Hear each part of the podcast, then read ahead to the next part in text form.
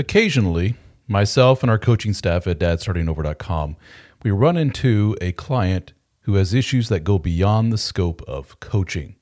They may have really severe anxiety, depression, suicidal ideation, and this is the point where our coaches stop and say, Have you spoken to a therapist? What a lot of these men say is, I've looked into it, not a lot of options in my area, it can't work with my schedule, or I have an appointment scheduled, but I can't get in for another four months. In other words, the need is there. They recognize the need, they see the value in the therapy, but the options for getting the therapy are extremely limited in their area. Well, thanks to our friends at BetterHelp.com, there is an option for you. BetterHelp is a unique service that allows you to talk to a licensed therapist from your area via your telephone or your computer. You can do voice chat with them if you wish. You can email back and forth. You can text with them, all on your time schedule, all from the convenience of your phone or your computer. So check it out at betterhelp.com slash DSO. That's betterhelp.com slash DSO and get 10% off your first month of service with BetterHelp.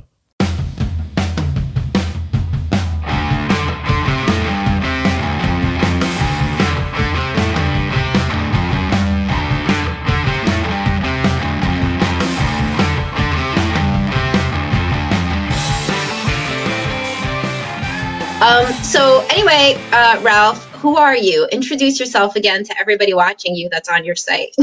my my name is Ralph. I go by the uh, the fake pen name of DSO, which stands for Dad Starting Over, and I've been uh, writing uh, for years. And here recently, in the last oh, I don't know, six eight months or so, I've been doing more and more video, including TikTok and Facebook and YouTube and all that stuff. Um, I've authored books. I have a, a men's only private group, and um, I've sold hundreds of thousands of books, most of them on the topic of sex and marriage, with a, a title called The Dead Bedroom Fix. That's how most people know me. And uh, I've written on the topic of divorce, infidelity, and uh, sex and marriage. You're going to New Orleans, right? Aren't you going to New Orleans for your birthday? we have, uh, yeah, we have our little uh, for the private men's group that I talked about. The DSO fraternity is what it's called. We have uh, in-person meetups uh, like an annual conference with all of our members. And we've done it in Nashville, Tennessee, Austin, Texas, Las Vegas. And next year we are all meeting in New Orleans, Louisiana. So that's going to be cool. We're hoping Dr. Psych Mom could join us and put on a little chat. True. I got to check out all my cool kids tournament schedules because that's how I roll, man, at this juncture. Um, I'm a clinical psychologist in private practice, and I work with couples and adults and everybody about relationships, sex, um, family issues, just like anything you would talk to a therapist about. Except I do not work with kids at this stage because I have three kids and I don't need to work with any more kids. I got to save my patience for the kids that I have.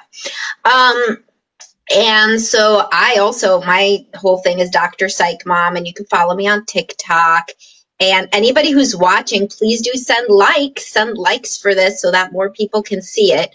You have no idea how difficult this was for Ralph and I to get this started today. it was very tough. We tried to do this spontaneously. That was our first mistake. That should never happen. It needs to be planned multiple weeks in advance. yeah, yeah, exactly.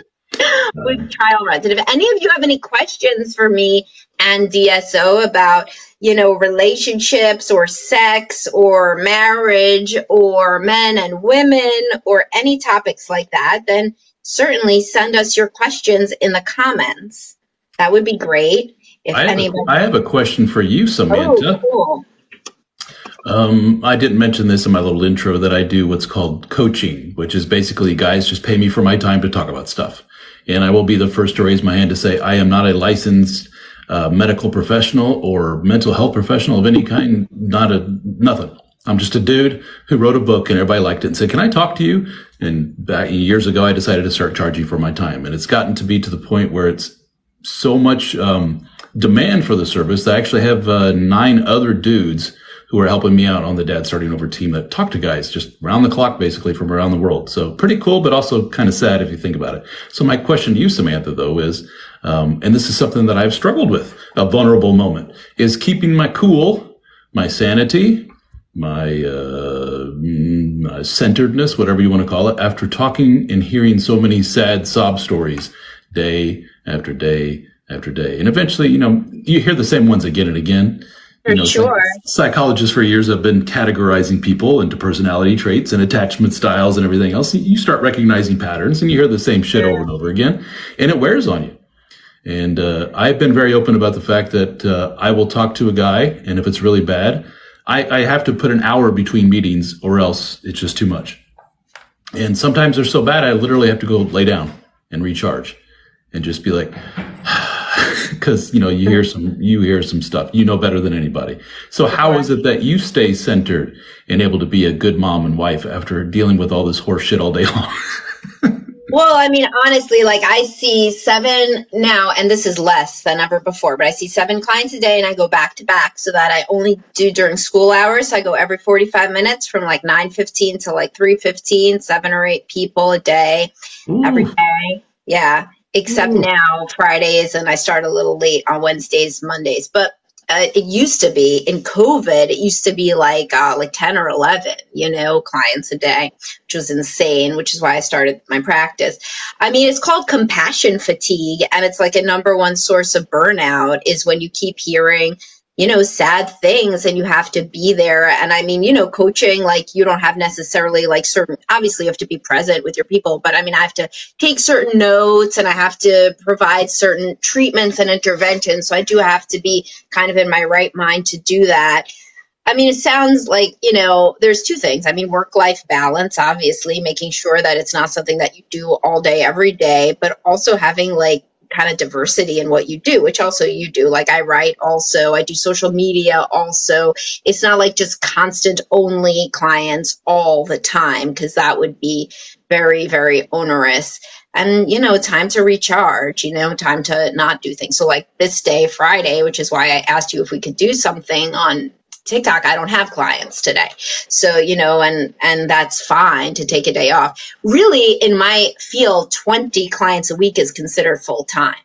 So, and those are 45 minute sessions. So, like, it doesn't seem like it would be full time until you've been doing it for a few years, and then it does. I, I see more than that now, but you know, still, that's what's considered full time. And you wouldn't think that, but there's also the note taking, there's also the, you know, all the stuff you got to do but it is it's very hard to talk to people about sad stuff all the time. That's why some of what i'm doing is moving into coaching because with the coaching clients they don't all come in with like you know suicidality you know? I mean there's there's levels so if people are coming in for like relationship coaching or like sex coaching is totally different than somebody who's struggling with debilitating depression after childhood trauma. Like that's like pretty different ends of the spectrum so yeah, I mean, just hire more people, Ralph, and then you like outsource more shit. there you go. Yeah, you know, I have um, attempted to kind of price myself out of basically put a premium. If you want to talk to the man, you know, it's going to cost you a little bit more, and uh, that doesn't really deter a lot of guys. A lot of guys are just yeah, in such dire very straits.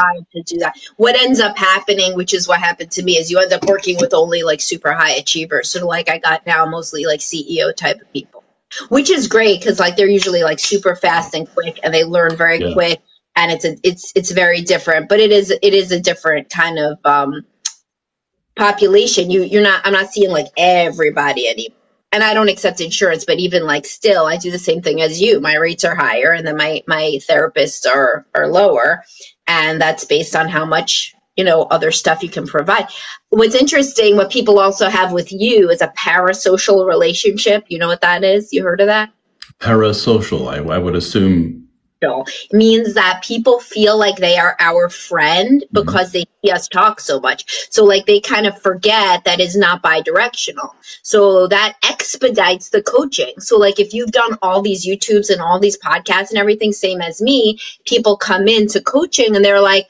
oh, I am this template that you discussed, and also this thing that you said, and also that thing. Yeah. So, like, they feel like they can hit the ground running because you provided that much content, and that's mm. why you can like jump right into coaching, and it can be like at a premium because they feel that you already know that, you know. It's funny. They also will cut you off mid sentence and say, "Yeah, yeah, I heard you talk about that on that podcast the other day." it's like, yeah. man, yeah. you're stealing some of my thunder here. You know, I had a little speech prepared. He's like, yeah, I've already heard that before. And uh, they, they know, you know, personal information about me. Yeah, I know about your wife and where she's from. I know this. I'm like, really? It's like, oh, yeah, I did talk about that, you know, last year in a podcast. So these people pay attention. They watch every yeah, they pay attention. They're really trying to learn. But yeah, you'll see, like, the more that you price yourself up, then that just means that you turn into somebody who's only for a certain bracket which you know is positive and negative. But I mean, for short term, well, how many kids you got there? You got to send to college, right? So I mean, yeah, for yeah. short term, positive.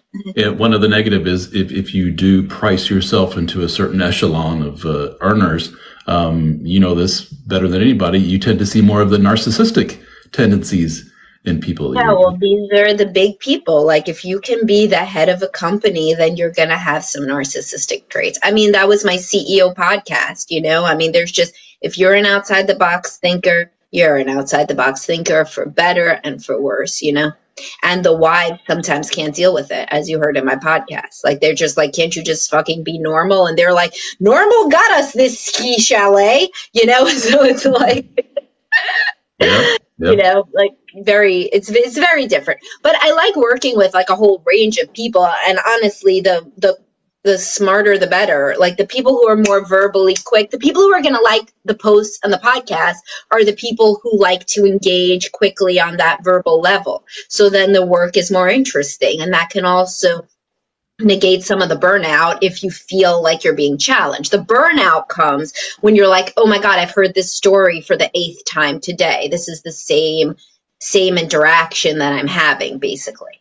Yeah. Yeah, my burnout is probably in the form of and it's and I recognize this because of the personal baggage and the prejudice that I bring to the to the topic is, you know, you hear these guys be like, "Well, my wife, you know, had the affair and I caught her and then we worked it out, went to counseling, then I caught her again and we worked it out and she moved out and then she came back and we caught her again and you're just sitting there kind of like, I'm seeing a pattern here, dude.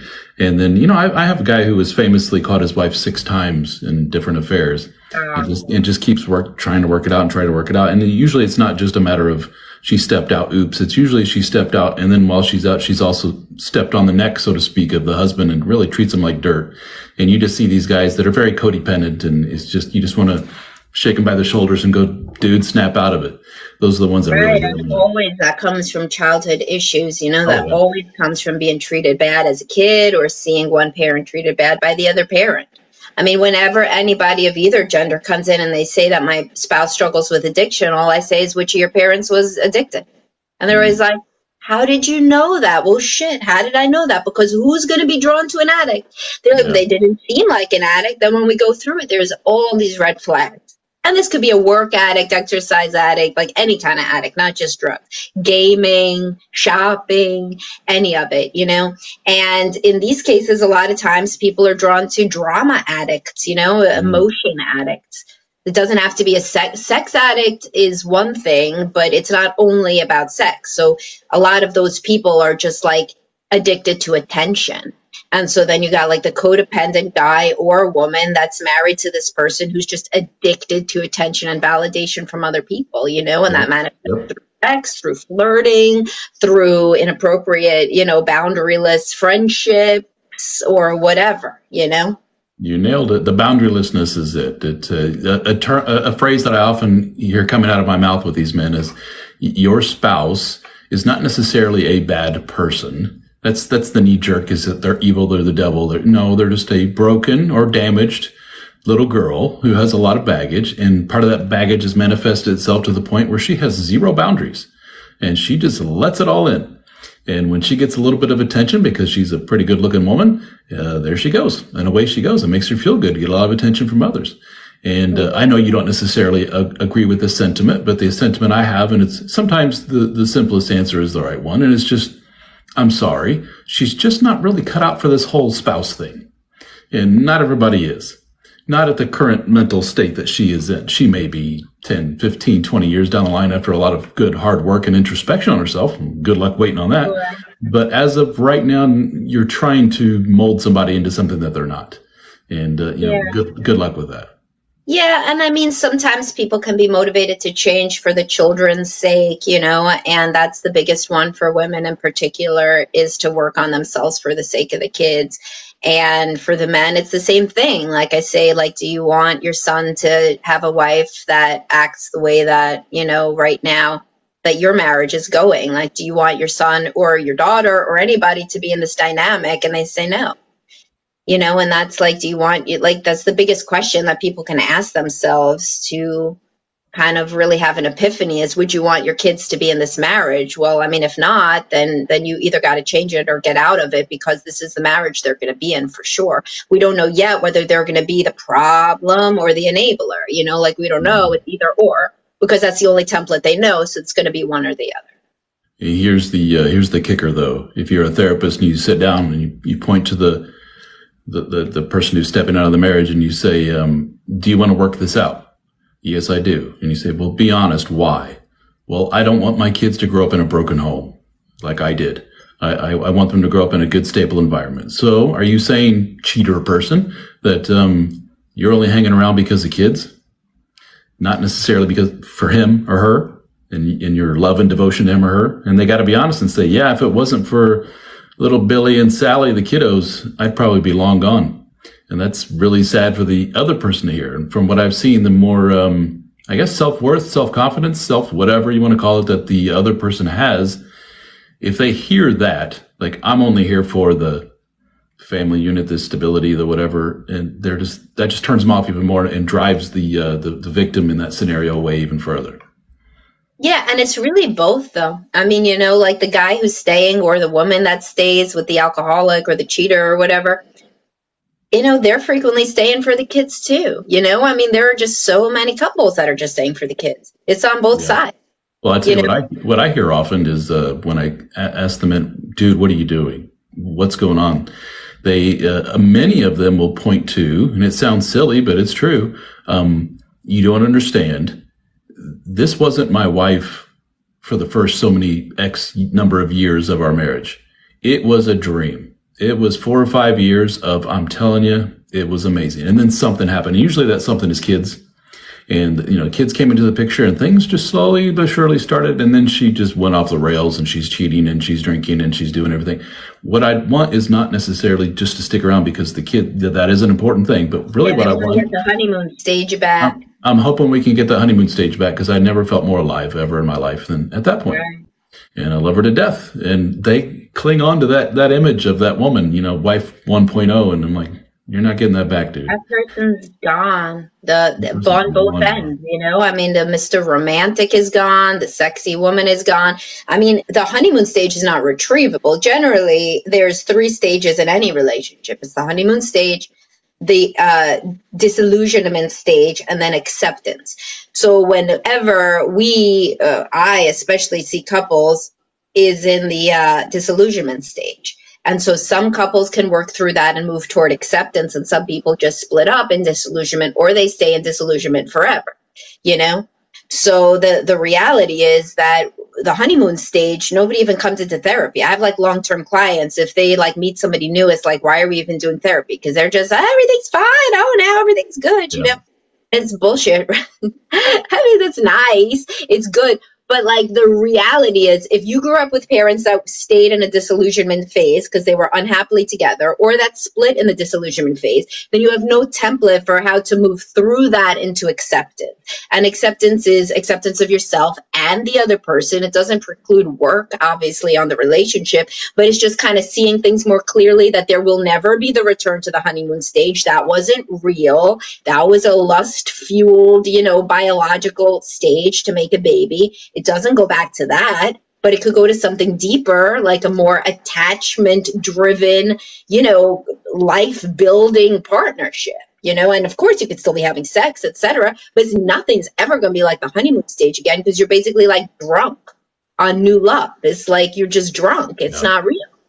Well, I would contend that you don't, you can't go back to the honeymoon stage 100%, but you can see blips on the radar that remind you of the old you and that that in turn it, that is as a result of getting away just the two of you away from the kids away from the domestic unit of, of the home and the family and everything else and becoming just the two of you again. That's when you see those blips That's yeah, sure. You can, and you could like feel more and less in love with somebody. For women, they do every month when they ovulate. The guy looks, yeah. he looks handsome that day yeah. or that week. But you know, I mean, in reality, the the problem comes when people start to um, as I said, that like the next time that we do a pre-scheduled um, YouTube, it um, should be about perimenopause and menopause, and um, and a lot of guys think like that their wife who's in her 40s or 50s is just like one couple's vacation away from acting like she's 20 years old. No, she's not. She's fucking 20 years away from that. So she's not going to act mm-hmm. like that.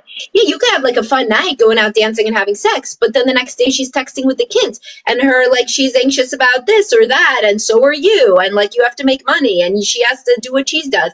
And like it some people, especially those aforementioned guys that like run companies and like are big movers and shakers, sometimes it's very hard for them to say like that they literally um, cannot just make the world into what they wanted with a recaptured endless honeymoon stage. That's why I have my podcast I titled Can't Buy Me Love. The richer they get, the more they think that maybe somehow I buy everything else. Can I just get back that thing? You can never get back that thing, you can get a different thing. You there know, you I was just going to say a, a, lot of men, especially your, let's go back 10 minutes ago when we talked about the, the more narcissistic types.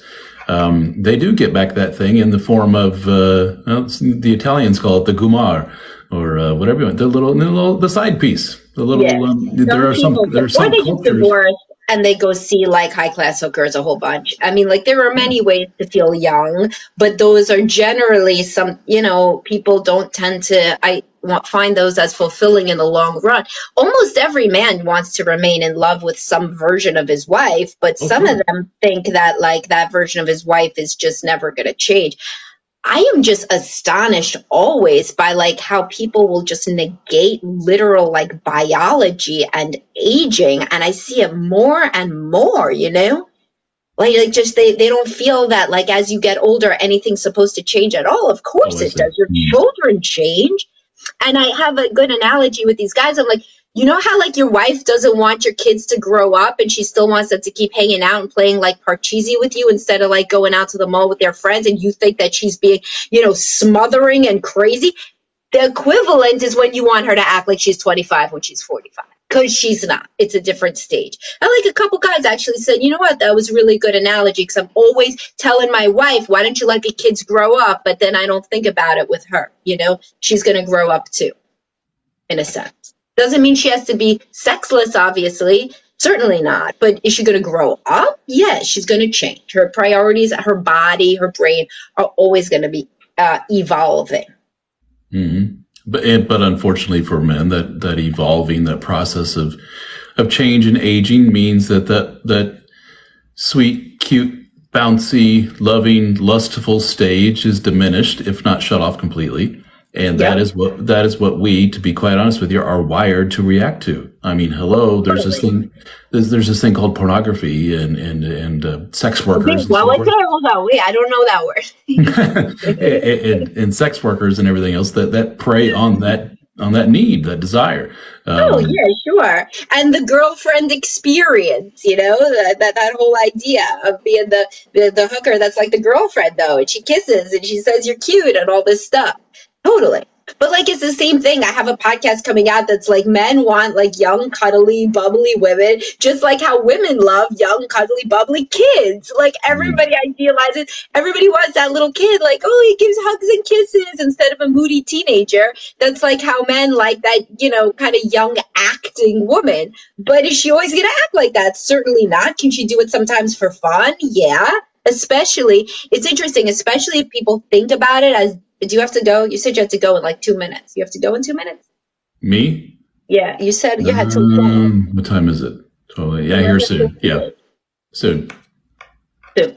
Well, anyway, um, yeah, so like a lot of women respond better to thinking like he almost like wants this for a night. Can you be flirtatious and fun like as though it's like a fetish of his almost? Like as though it like you know sometimes women will do something different in bed right? So if you say oh he wants you to kind of act in this flirtatious way sometimes then they can get behind it. Oh, sometimes. Ah, okay, I could do that sometimes as like, you know, a nice thing to do for him.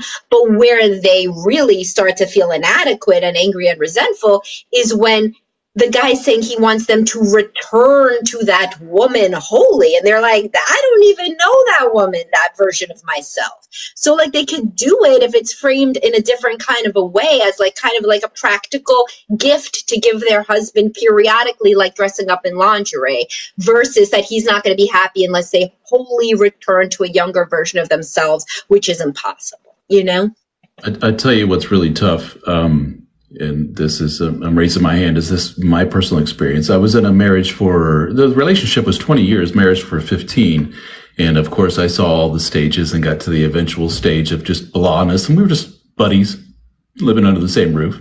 And then all the drama and awfulness happened, and then I'm thrusted out into the single world, and then you get a taste of the good life from a man's perspective and to be able to uh, oh what's the what's the term? Put the genie back in the bottle. Just say that was fun while it lasted. But now back to the more domestic sure. even keel stuff it's like uh, a lot of men in that stage post divorce dating uh, they got a good head on their shoulders. They don't look too bad. They got some charm. They're able to get some dates and have their physical needs met. They're like i kind of enjoy this you know if you want to look at the the the blip of like um yeah. Or whatever. It's it's like this. I urge like, my clients not here. to remarry too quickly if they're loving it you know? Like i yeah. urge them to be real sure that you want to remarry. Of course they all remarry but you know what i mean.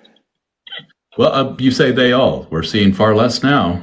It's uh this, this 90% a, of my clients will still remarry. I mean people just love to pair bond you know? They, they really they're like prairie voles uh, and you, we're missing some before we wrap up here. There are comments that we missed out on Howie says, as hurtful as it is, divorce was probably the best thing that ever happened to me. And uh, Howie was that because of, well, there's a lot of ways he, that could be a good thing because, you know, you left a toxic situation or because of all the awesome sex that you're having. uh, except for the time he misses with his son, of course. Yes, um, um, yeah, I'm, you know, I go throughout a relationship, the less I want it. A lot of people think that. Men and women think that. Women remarry less than men. Yeah, I mean, I've mentioned it in a video, and a lot of men don't like to hear it. When we poll people to say who's the happiest, the people that go to the top of that survey as far as self reported happiness are single women. yeah. Single women do whatever the fuck they want, you know? So it's like, I mean, so do single men, but the men really are, men are more romantic than women. They really are, and I say that over yep, and over. I do too. I always say men are the hopeless romantics in a relationship, and women are far more pragmatic about things. Yes, in the later stages of the relationship. Yeah, like this guy. Not sure I would remarry. I would uh, do my motorbikes and snowboard every winter. Yeah, a lot of guys go into the hobby lifestyle. They get like way into friends, way into casual sex if they want, and then that's that. But the majority still do want to be monogamously involved once they fall in love. You know, I mean, that's just human nature. So there's the, there, there's there's the rub. Then it's the um, I, I want to have my uh, pair bonding. There's there's a lot of pushback against that term, if that's the proper term or not. The um, genuine emotional uh, intellectual connection with a human being go through life with some a partner to go through life with but i also want that lustful animalistic uh, rip your clothes off stuff and uh, well, i'll tell you i work with a lot of pragmatic guys they date younger by the time their sex drive abates she's going into menopause, it works out. if, you're, if you're 50, no, think about it. You're, you're oh, so let's say you're 55 years old, right? So you marry a woman who's 40, she's done having kids, so she's just going into perimenopause, and you're like moving in lockstep. By the time your penis really doesn't work, then she doesn't care anymore, you know? But I mean, I really do think, not that either one of us did this, I think, but if I was a man in my next life, I would go 10 years younger. I just think it makes sense biologically. Well, of you course know? it does, but that's uh, you're you're probably in the minority of women saying that because a lot of women say that hear that and go, "Ew, yeah, dude, no." Those so 10 years is another 40 to 50 nobody should be complaining about. 20 to 30 is weird but 40 to 50 is like you know that makes sense. But that's what i think but you know i have lots of unpopular opinions as do you. Yeah. Well my wife is uh, seven years six seven years younger than me you did what i said. Uh, my husband is only 18 months older And, when we met, um, she looked quite a bit younger than me, and that raised a lot of eyebrows. And some people got, you know, downright nasty about it. And we had to always correct them. No, she's 30 some years old. Oh, okay. Well, she looks good for her age. And so I was like, what the hell's the matter if she wasn't anyway? Mind your own damn business. But there is a stigma out there of the, of the lecherous guy going after the young girl. Um, yeah. And Howie thinks is Howie. I'm sorry, I don't have my glasses on here. Do I have reading glasses? Um, Howie said that's more or less why I just kind of stopped dating for now. Howie also started blacksmithing. Howie sounds like a very well-rounded dude. uh, yeah, and you know, you talk about guys going to the hobby phase and so forth. We still have very physical and emotional needs of of uh, getting with women, and uh, um, uh, like I say, if you have a little bit of looks and some charm and so forth, oh my gosh, the world is your oyster. And um, yeah. these, and the fact that I can go on a literal app and just say, I think I'll pick Cindy tonight and um, that doesn't bode well for genuine long-term relationships when us men can get my motorbike and my, my, my snowmobile and Cindy on Wednesday that easy. It's like, well, of course they kind of stay. well, stay. Especially guys that have just been hurt, you know, then they really have a guard up, so they like more of the casual stuff. But as soon as Cindy turns into the love of your life, most guys are walking down the aisle again. Um, here's a, you know, this is a, this is not a quick question, but it's maybe something for later. Um, maybe something to write on. Uh, do you see men who were formerly anxiously attached, Mr. codependent type guys? I know that's a blending of two terms there, but um, he goes Go through avoidant. goes through a, tra- a, traumatic situation, gets hurt in a big, big way, and becomes a very avoidant, almost quasi narcissistic type of guy. Yeah, totally. People switch between avoidant and uh, preoccupied, which is anxious all the time. They just don't go to secure. So unless they get mm. therapy, then they just vacillate endlessly based on their um, you know, based on their circumstance. So it's very easy for somebody who's anxious in one relationship to be avoidant in the other because they only know one pattern. So the way that you really got to look at it is if they're going to be anxious and be attracted to an avoidant. That's what they saw growing up was one anxious parent, one avoidant. So then they know one dynamic, but they could play both sides of that because they know yeah. both those scripts. So yep. based on the next dynamic, they could do either one. What they never saw was securely attached, like, um, genuinely love and connected partnership. So that one, they don't know how to do that script, but the other two they're good at. So they could it just choose it doesn't help with our young men out there that we have a lot of material that's geared, you know, the, the quote unquote red pill stuff, which is basically appeals to your anxious guys and says, you know, the remedy to your problem is you need to swing the pendulum all the way over to the avoidance side. Yeah. And, and, and close really up. It's going to make any woman yeah so mad unless she's avoidant. Then it'll work. They'll just live separate lives. But you know or if she's like totally borderline then they'll get like total oh. hysterical bonding for a little bit but she'll also yeah. light them on fire. So it's not a good look either way. But yeah i don't ever say that shit. Like i have podcasts on inspiring dread. Fuck no not with a healthy woman. And at this stage of the game most men have kids. So any woman that inspiring dread is going to work with don't bring around your children because she is not stable you know, and it just does not work long term for any healthy woman. Most healthy women are like, You're not telling me where you're going tonight? Fuck you. Why would I be in this relationship? What are we, children? You know, so it's it's um that sort of like negging. Yeah, the negging is the stupidest one. You know, the pickup artist negging stuff. Oh, you, yeah. you know, a, a, lot of that a lot of that stuff I think is is grounded in some reality of it's all about in the presentation. Um, I, my wife has accused me of being a flirt and she thinks it's kind of cute.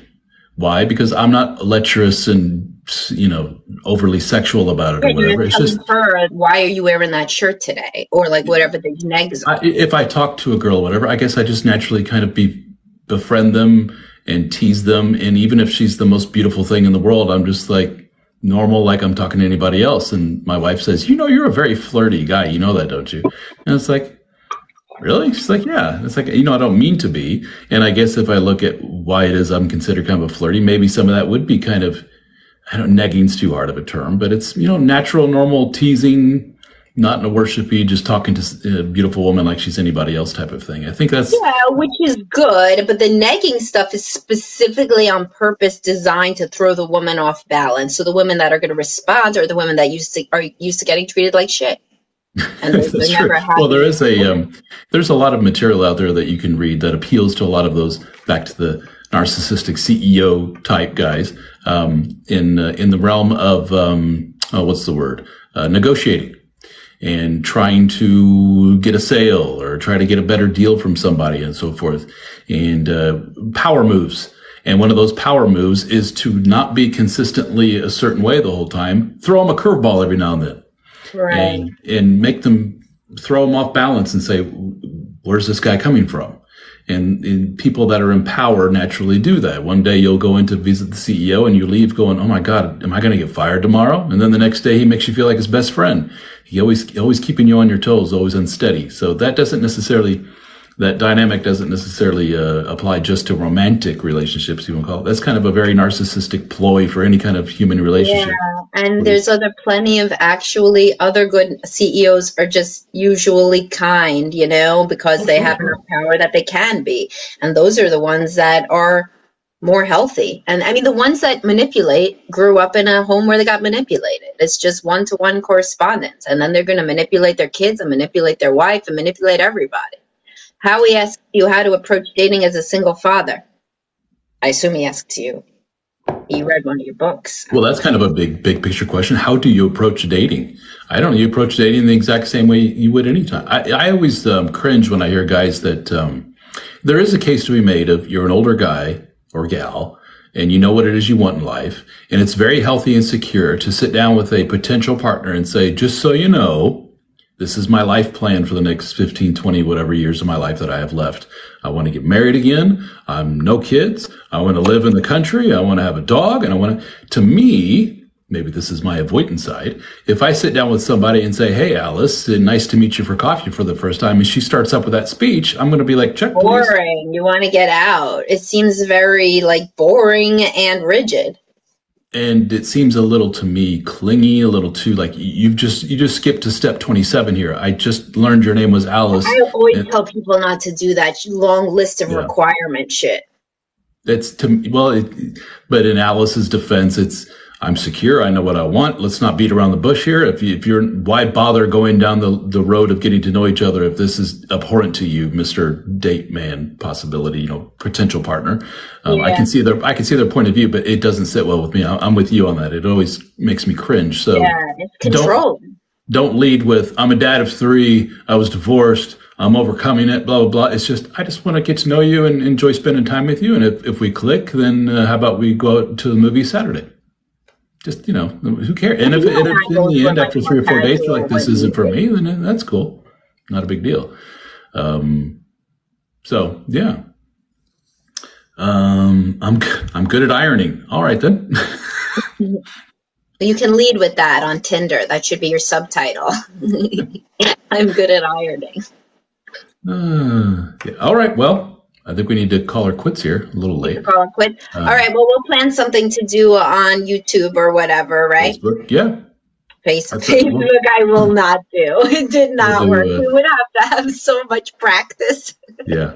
All right. Thanks, Ralph. Have a good day. Okay. Right, Samantha. Thank you. You have a good one. Bye. Bye. Bye. Talk to you later. Bye. Bye.